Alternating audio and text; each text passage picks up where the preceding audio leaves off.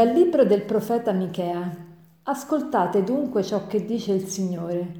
Su, illustra la, ta- la, tua causa ai monti e ai colli e i colli ascoltino la tua voce. Ascoltate, o monti, il processo del Signore, o perenni fondamenta della terra, perché il Signore è in causa con il suo popolo. Accusa Israele. Popolo mio, che cosa ti ho fatto? In che cosa ti ho stancato? Rispondimi. Forse perché ti ho fatto uscire dalla terra d'Egitto, ti ho riscattato dalla condizione servile e ho mandato davanti a te Mosè, Aaron e Maria. Con che cosa mi presenterò al Signore? Mi prostrerò al Dio Altissimo. Mi presenterò a Lui con olocausti, con vitelli di un anno. Gradirà il Signore migliaia di montoni e torrenti di olio a miriadi. Gli offrirò forse il mio primogenito per la mia colpa il frutto delle mie viscere per il mio peccato? Uomo, ti è stato insegnato ciò che è buono e ciò che richiede il Signore da te, praticare la giustizia, amare la bontà, camminare umilmente con il tuo Dio. Oggi la prima lettura ci presenta un brano del profeta Michea, detto un profeta minore, perché i profeti minori nella Bibbia sono non quelli che hanno minore importanza, ma quelli che hanno scritto dei libri profetici più brevi, per questo si dicono minori.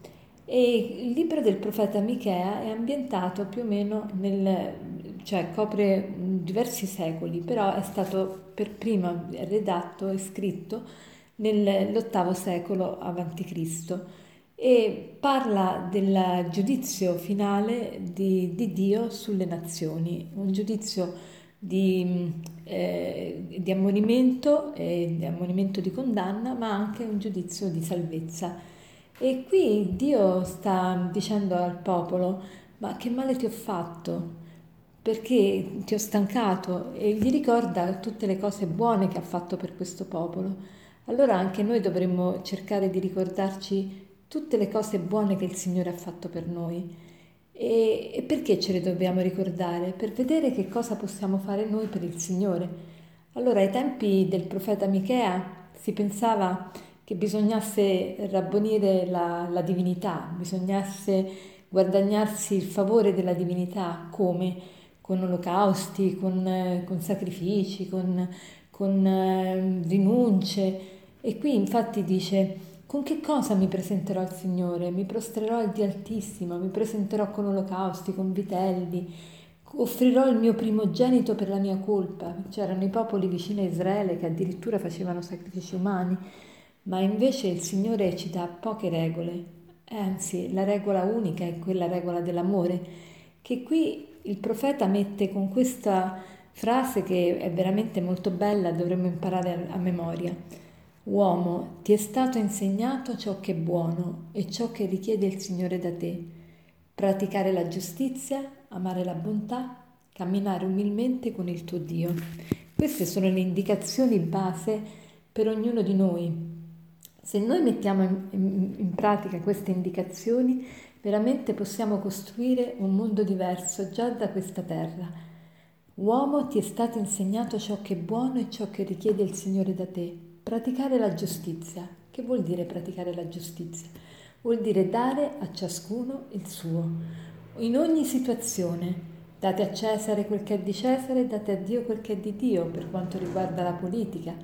Date ai, ai figli con eh, l'insegnamento, con, con la coerenza della vita, dai al tuo collega con l'onestà, dai al tuo lavoro con, con precisione, con eh, con creatività, con, eh, con scrupolo, eh, eccetera. E praticare la giustizia non vuol dire dare a tutti la stessa cosa. Immaginate se una mamma desse la stessa quantità di cibo al figlio di tre anni e al figlio adolescente in crescita. Ovviamente farebbe un, un, un disastro.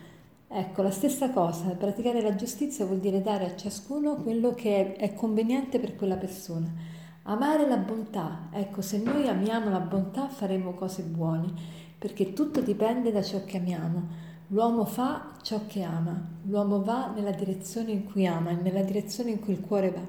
Quindi praticare la giustizia, amare la bontà, camminare umilmente con il tuo Dio.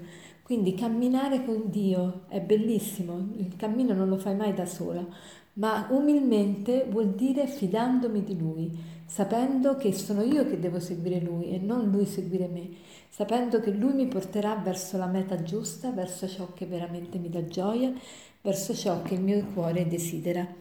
E per concludere vorrei citarvi allora una frase di Madre Teresa di Calcutta che dice così. Quando non potrai camminare veloce, cammina. Quando non potrai camminare, usa il bastone, però non trattenerti mai. Buona giornata.